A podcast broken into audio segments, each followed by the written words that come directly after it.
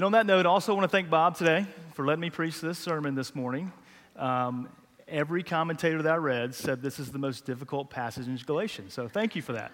Appreciate that. But if you have your Bibles, go ahead and turn to Galatians 4. That's where we're going to be at today. Galatians 4, starting verse 21.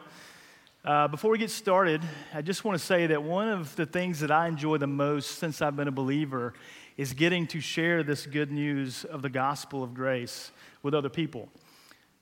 And along the way, learned a few tools and, and been exposed to certain things. And one of those things is Randy Pope's evangelism training called the Life Issue Books. It's four little small pamphlets that walk through the Gospel of John four times. And the first one, or each one, deals with a, a big question that someone that's investigating the claims, claims of Christianity would ask. And the first one in that series is Is the Bible really God's Word? It's a pretty common question. Is it really God's Word?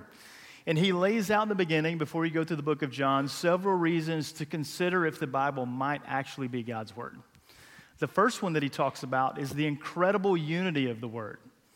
If you think about it, it was written over the span of over 1,500 years by 40 different authors. And the, the lack of contradiction in Scripture over that amount of time and that many people that wrote it is amazing. The incredible unity of Scripture. Secondly, is that the, it is historically accurate. That over time, through archaeology and different ways, that the Bible has been proven over and over again through archaeological finds. For instance, the wall of Jericho. It seems like a crazy story in the Old Testament, right? March around it seven times and the walls fall. Well, they think they have found the wall of Jericho in the city of Jericho and all of the walls have fallen outward. That's not the way you siege and attack a city. The, fall, the walls would fall inward. But they have found this and see where it actually did fall outward. There's many other ways that archaeology has backed this up to prove it historically. And another thing that you can see from Scripture uh, is the amount of Old Testament prophecy that is prophesied about a Messiah there's over 300 specific times that there's been prophesied about a Messiah, and all of those have been fulfilled in Jesus Christ. Every single one of them. It's so astounding that that would happen that if you were to take just eight of those, the mathematic probability of someone fulfilling just eight is 1 times 10 to the 18th power. It's mathematically impossible for that to happen, yet we see from Scripture that all of those 300 plus prophecies about a Messiah were all fulfilled in Jesus. And I love talking about this and getting to the question of talking to someone to say, if the Bible has proven itself over and over and over and over again, what is the implication for you? That you can trust it, right?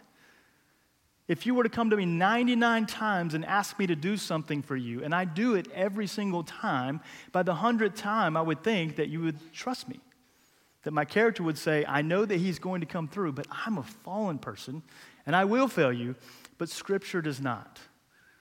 And we know that we can take it to the bank, that we can trust that the Bible really is God's Word.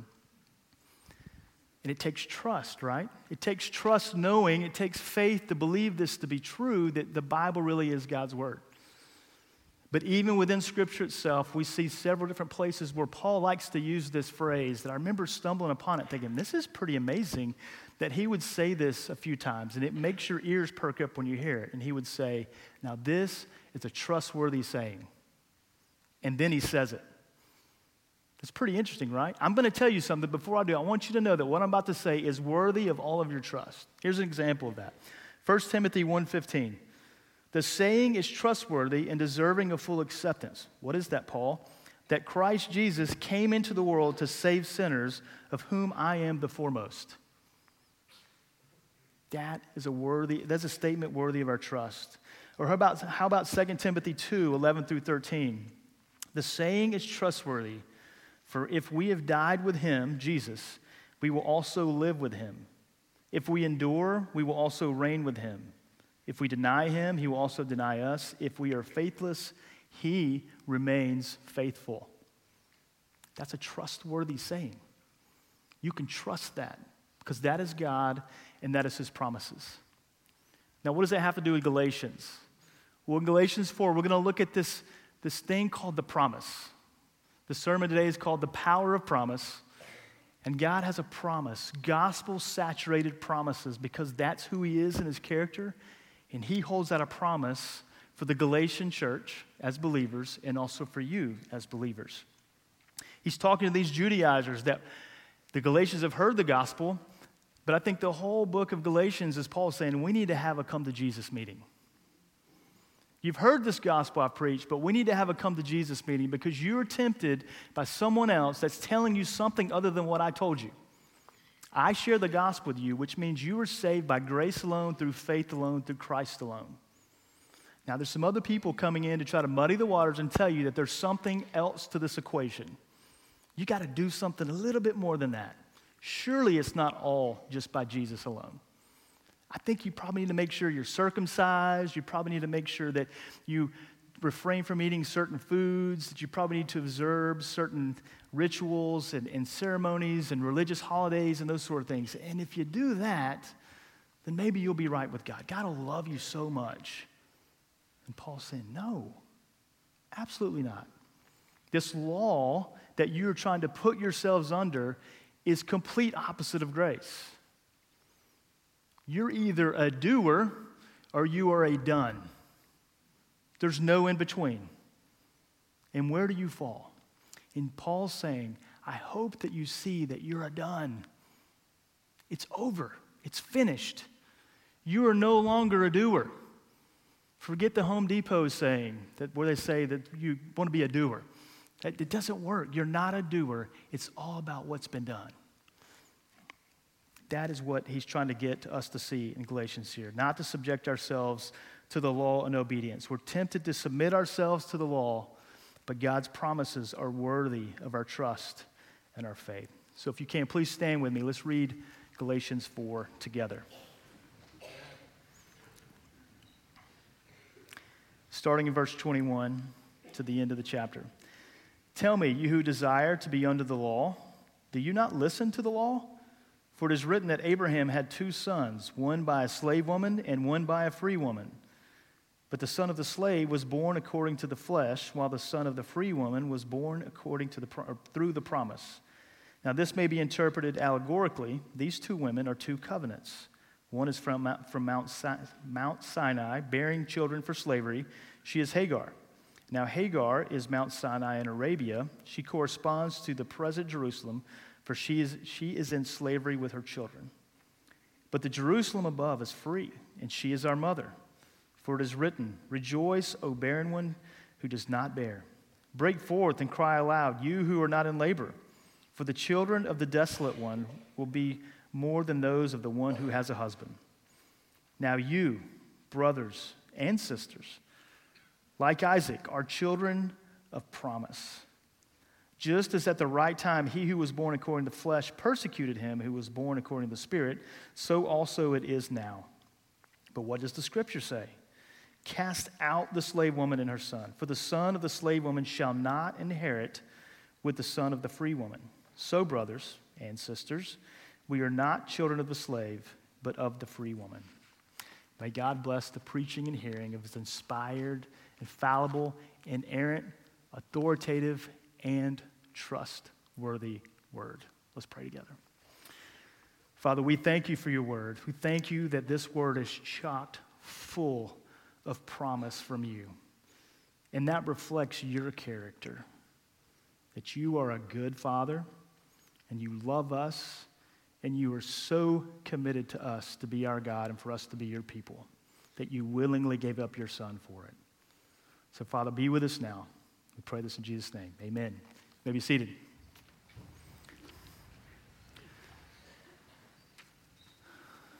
So, trusting, trusting in the gospel promises of God. There's three things I want us to see this morning. The first one is trust God's promises to pull you out of slavery. In these short 10 verses, we see slavery talked about six times and freedom talked about five times there's a sharp contrast of what it means to live free and what it means to live imprisoned. It, it is a play on words. It is the Judaizers trying to claim that they're free because they obey the law. And Paul's saying, No, you are not free.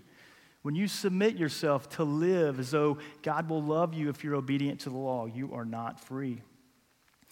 But here's where the complexity of the story comes in. Paul refers back to the story in Genesis of Abraham and Sarah. Just to remind us of the story, Abraham and Sarah couldn't have children. It was physically impossible for them to do that. And yet God came and he visited Abraham and revealed himself to him. And he said, I promise you that you are going to have descendants as numerous as the stars. And that, that was impossible for it to happen, right? But he said it's going to happen. Sarah eventually gives Hagar, the, the slave, the maid of the house, to Abraham because they hadn't had a kid yet. And then Hagar births a son, and they name him Ishmael. And she's the slave woman in this story, as according to what Paul's saying here. And he was not born free, born of natural procreation. That is who Isaac was and what he represents here. But then we see that because God made a promise, he was going to fulfill his promise. Even, even in the fact that Abraham and Sarah sinned, they didn't trust that the Lord was going to do it. They short circuited that and then had a child with Hagar. But yet, God still, in the midst of that, fulfilled his promise, a child of promise, and that is who Isaac is. We see this happening here in real life of how we submit ourselves into this yoke of slavery that we call the law. So we think the law and submitting ourselves to it is going to make us right with God, and yet it doesn't. That's a doer, it's not a done. But living in freedom is risky. Trusting is risky to think that the Lord has actually really done all this work on our behalf. But there's another part too here where it talks about the born aspect. That born, bear, labor, it's used seven times in these verses, and it's talking about this whole aspect of being born again. I know there can be some baggage on the phrase of a born again Christian, but it's here in Scripture. Jesus even talks about it with Nicodemus, and he says to Nicodemus, Not only are you born of a woman, but you're also born of the Spirit if you're a believer. And that's what Paul's talking about here. Supernaturally, through the promise of God, that all of us are born naturally, but in God's promise, some of us are born supernaturally. And God saves us, He changes our hearts. He comes into our lives, the Holy Spirit lives inside of us and literally cleans us up, sprinkles our heart, and covered by the blood of Jesus. And that is a supernatural work of the Lord. That is a result of the promise. And in the same way that it was a promise for Abraham and his descendants, you being a believer, you are a part of that same promise. You are engrafted into the promise, promise all the way back in the time of Abraham. And so, how do we respond to this? I think verse 30 points to that, where Paul says, Cast out the slave woman and her son. Paul is in the allegory here, but he's trying to say, listen, this legalism that you think you're going to live by, that God's going to love you even more, trying to be a doer, you need to throw that away. There's nothing good that's going to come from that. You have to rest in the finished work of Jesus. There's nothing else that's going to make God be more pleased with you than resting under the blood of Jesus. But yet we feel this tension to be pulled back into that slavery of legalism, to be imprisoned into that. We love that illusion of control. We love to know that maybe there's something we can do, right? But it reminds me of, uh, culturally speaking, of the incarceration that happens in our nation. I don't know if you know this, but recidivism, which is the, the, the rate of going back into incarceration after you've gotten out of jail. I was looking this up and realized it was very high, but the likelihood of someone going back into prison after they've been out within the first five years is 70%. It's 70% likelihood of going back. And that's a very high number. And with all the systemic, systemic problems in our nation, our backgrounds, our stories, and all the things that could be leading to that, I still think it's a picture into the window of our own soul with the Lord. We have the systemic world that works against us that wants to draw us into doing something for God. We have our own stories that make us think we need to do something to be significant in God's eyes. There's all kinds of magnets that want to pull us into this imprisonment to think, I got to do something more to add to this relational equation with God. And Paul's saying, No, you don't. You're a done. You're not a doer. You can rest in that. There is comfort and there is peace in that. So not only does God's promises pull you out of slavery, secondly, God's trust God's promises to put assurance into your heart. To put assurance in your heart. You can see where this would go practically that if you want to base your relationship with God on your performance, you will have no assurance whatsoever. If you think you're doing good, that is spiritual pride and smugness, and God is not pleased with that. Isaiah 64 6, that even your most righteous acts are like filthy rags. There's no one who does good, no one seeks God, all have turned away. In and of ourselves, that is who we are. But as the Holy Spirit works in us and changes us, it's His work that does this, that makes us new and different. And we can have assurance because it's done. But in verse 24, he's referring to covenants here. This is important for us to grasp this. There's a lot of allegory here. It's good and important to have right doctrine as you read Scripture to know how to interpret it. We know that in Genesis 1 that God created Adam and Eve and they walked together and had good relationship with each other in the garden. And God made a covenant with Adam and Eve. We call that a covenant of works. He said, You know what? I'm going to be in a relationship with you, and I'm going to be committed to you, and this relationship's going to work with blessings and curses, and you fulfill your part, and I'll fulfill my part. I'll be your God, and you be my people. Just don't do one thing. Just don't eat the tree, from the tree. And I mean, in my Bible, that is on the very second page of this long Bible. That's all it took for sin to enter the garden and the covenant to be broken. And where it was dependent upon Adam and Eve to keep this covenant between them and God, this covenantal relationship, they broke it and it was shattered, and it was shattered for all of us. And that's called a covenant of works. And that is what it was with Adam and Eve. But then it changed, and God created a new way and provided a new way to have a relationship with Him, and we call that a covenant of grace. And that's what Paul is talking about here that God enters into a covenant of grace with us. And this is such good news. Because if you're familiar with the story of Abraham, not only was he given the promise, but God also demonstrated it to us. He cut the animals in half and he went between the animals and said, I'm making a covenant with you, Abraham. I'm making a covenant that I'm committed to you to be your God and you to be my people. And if it doesn't work out and this covenant is broken, it will be, you will, but it would be because of me, but it I won't. And if I ever do, may I be like these animals. This covenant will be unbroken. And it always has and it always will. And there's confidence and assurance that we can find in that, that we're in a covenant of grace, that it is God who swore by his name that we're in an indestructible union with Jesus. There's no sin too big that Jesus did not pay for. And that is the covenant of grace. And that is good news for you and me that we are in this covenant. We're in the covenant of done, we're not in the covenant of do. This Mount Sinai is Hagar, the old, uh, the old covenant that he's referring to here. Hagar is actually Arabic for rock and cliff. That's what they called Mount Sinai. And Mount Sinai is actually outside of Israel. Uh, Paul is saying, look, your argument to, to the Judaizers, your argument here is not worth anything. Physically, even Mount Sinai, where you received the law that you want to submit yourselves under, it's not even in the promised land. You were wondering. You were trying to figure it out. I gave you, the, the law was given to you as a tutor, as a way to show you that you're condemned and you sin, only to lead you back to the covenant of grace. He flipped it on his head and said, You think that Christians are these, the Ishmael son. Really, Judaizers, you're the Ishmael. You're the one from the lineage thinking that you've got to prove something, but you're wrong. And why does he say that? Because God made a covenant with Abraham, with Adam and Eve, before the law ever came along. Why would we make our plumb line be our performance and how well we can obey the law when God had already done that? You can see it in the chapter before, chapter 3. If you want to look there with me, chapter 3, verse 15 through 18.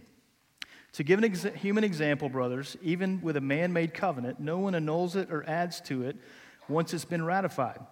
Now, the promises were made to Abraham and to his offspring. It does not say, and to offsprings, referring to many, but referring to one and to your offspring, which is Christ, Jesus.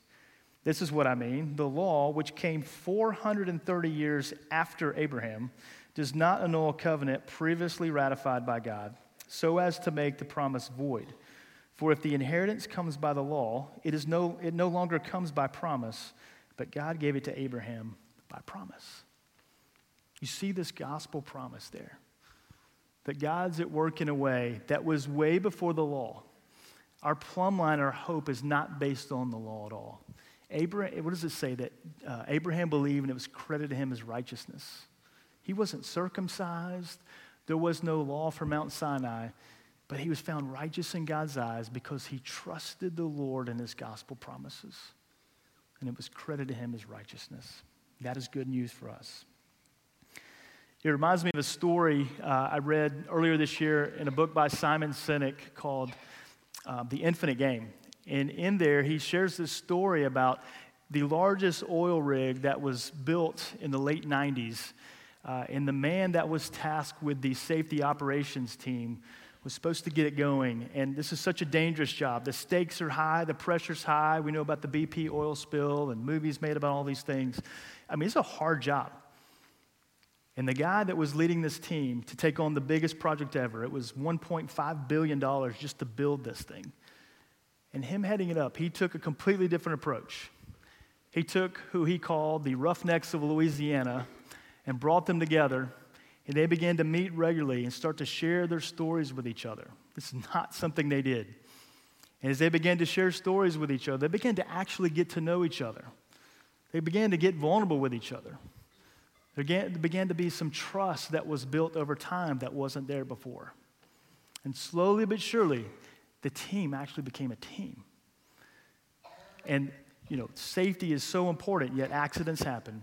But because of their approach to take it this way, they decreased accidents by 84% of the industry standard. That's unheard of at the time, 84%.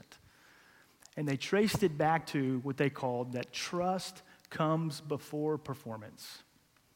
Trust has to be built before performance happens.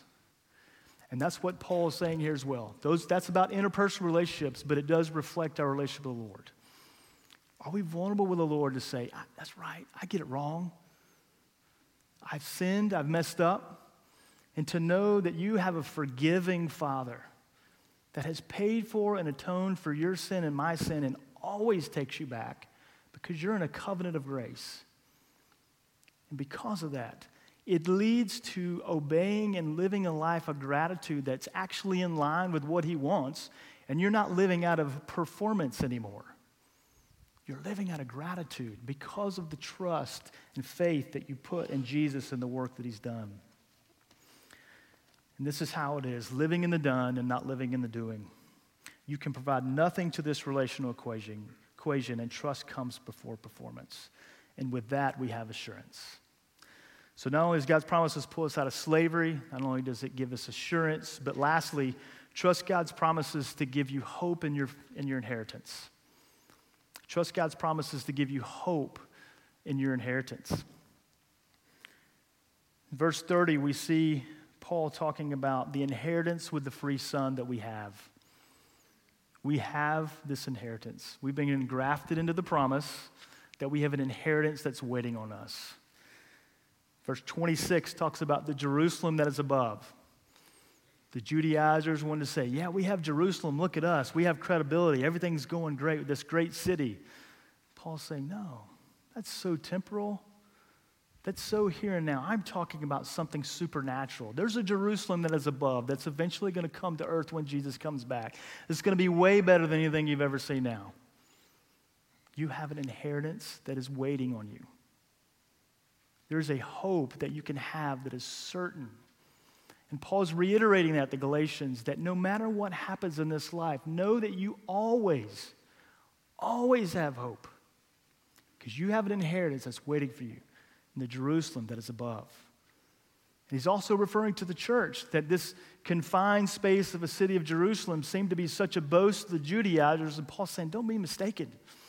We're talking about the global, worldwide, continually expanding church, the body, how it works together. That is the Jerusalem that is above in God's church. We see this again in chapter 3 of Galatians, verses 6 through 9. He says, Just as Abraham believed God and it was credited to him as righteousness, know then that it is those of faith who are sons of Abraham. And the scripture, foreseeing that God would justify the Gentiles by faith, preached the gospel beforehand to Abraham, saying, In you shall all the nations be blessed. So then, those who are of faith are blessed along with Abraham, the man of faith. We see the hope of our inheritance. We see this playing out with, like Abraham as it is with us. But don't be mistaken. Part of the reason that he says there's hope is because in verse 29, it says that the slave son will persecute uh, persecuted the free son as it is now, and so it is even today. As believers, is another way Paul puts it, if Jesus did not raise from the dead, we're the pity of all men. And those that desire to live a godly life will be persecuted. That this life is going to be hard as believers. This world will work against us. That's the way that it is. We are persecuted as believers in some ways, but don't lose heart and don't lose hope because we have an inheritance. It reminds me of 2 Corinthians 6, 8 through 10. It says, Through honor and dishonor, through slander and praise, we're treated as impostors, yet are true as unknown, yet as well known, as dying, and behold, we live, as punished, yet not killed, as sorrowful, yet always rejoicing, as poor, yet making many rich, and as having nothing, yet possessing everything. You have an inheritance to give you hope. No matter what this world and this life brings, the Holy Spirit is living inside of you as a believer. That is a deposit that guarantees that inheritance. There is hope in that. It may be bittersweet, but we always have hope in Jesus.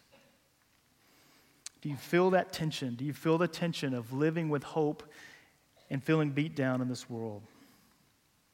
Remind you of one more thing. Going back to Genesis 3, talking about a covenant of works and a covenant of grace. You know, in Genesis, Adam and Eve, they blew it, right? And they sinned. We call it the fall of man. And when they sinned, they fell. And because it was a covenant, God had blessings and he had curses. And when they sinned, he began to, in Genesis 3, curse the serpent, curse Adam, curse Eve. And when he's cursing the serpent, he says something that you could almost miss, and I don't want us to miss it because it's so important to the rest of Scripture. It's on the second page of my Bible, and yet it takes all the rest of the pages to unpack what he's saying right here in Genesis 3. He says, From her offspring will come one that will you will bruise his heel, but he will crush your head. From, from Eve and her offspring, just like Abraham, his offspring, will come one that you think you're going to win and imprison this world and its people but someone will set them free. Someone will ransom and release the captives of you and me, and that is Jesus. And we see that, him re ratifying the covenant over and over and over again. What began there as a whisper in Genesis 3 is carried on to, he does it with Noah, he does it with Abraham, he does it with Moses, he does it with David, and it crescendos with Jesus Christ, showing he's the ultimate mediator of this covenant of grace that what he's doing and accomplishing on the cross fulfills and puts the stamp of it's done. You're in a covenant of grace. And God is committed to you and he loves you because it's based on the done, finished, to tetelestai record of Jesus Christ and not based on what you do. So let us not get confused and think we need to continue to submit ourselves to the law in order to prove something to God or to ourselves or to others put to rest in the grace that Jesus has, what he's accomplished and secured for you and for me. And to remember that we are co heirs with Christ. Let's pray.